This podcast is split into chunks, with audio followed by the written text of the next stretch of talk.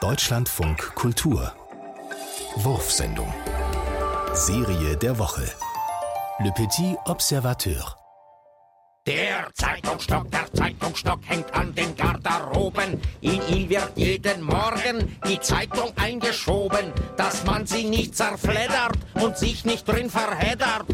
Kann sie nicht mehr teilen und muss sich nicht langweilen, weil den Teil, der an interessiert, die Partnerin studiert.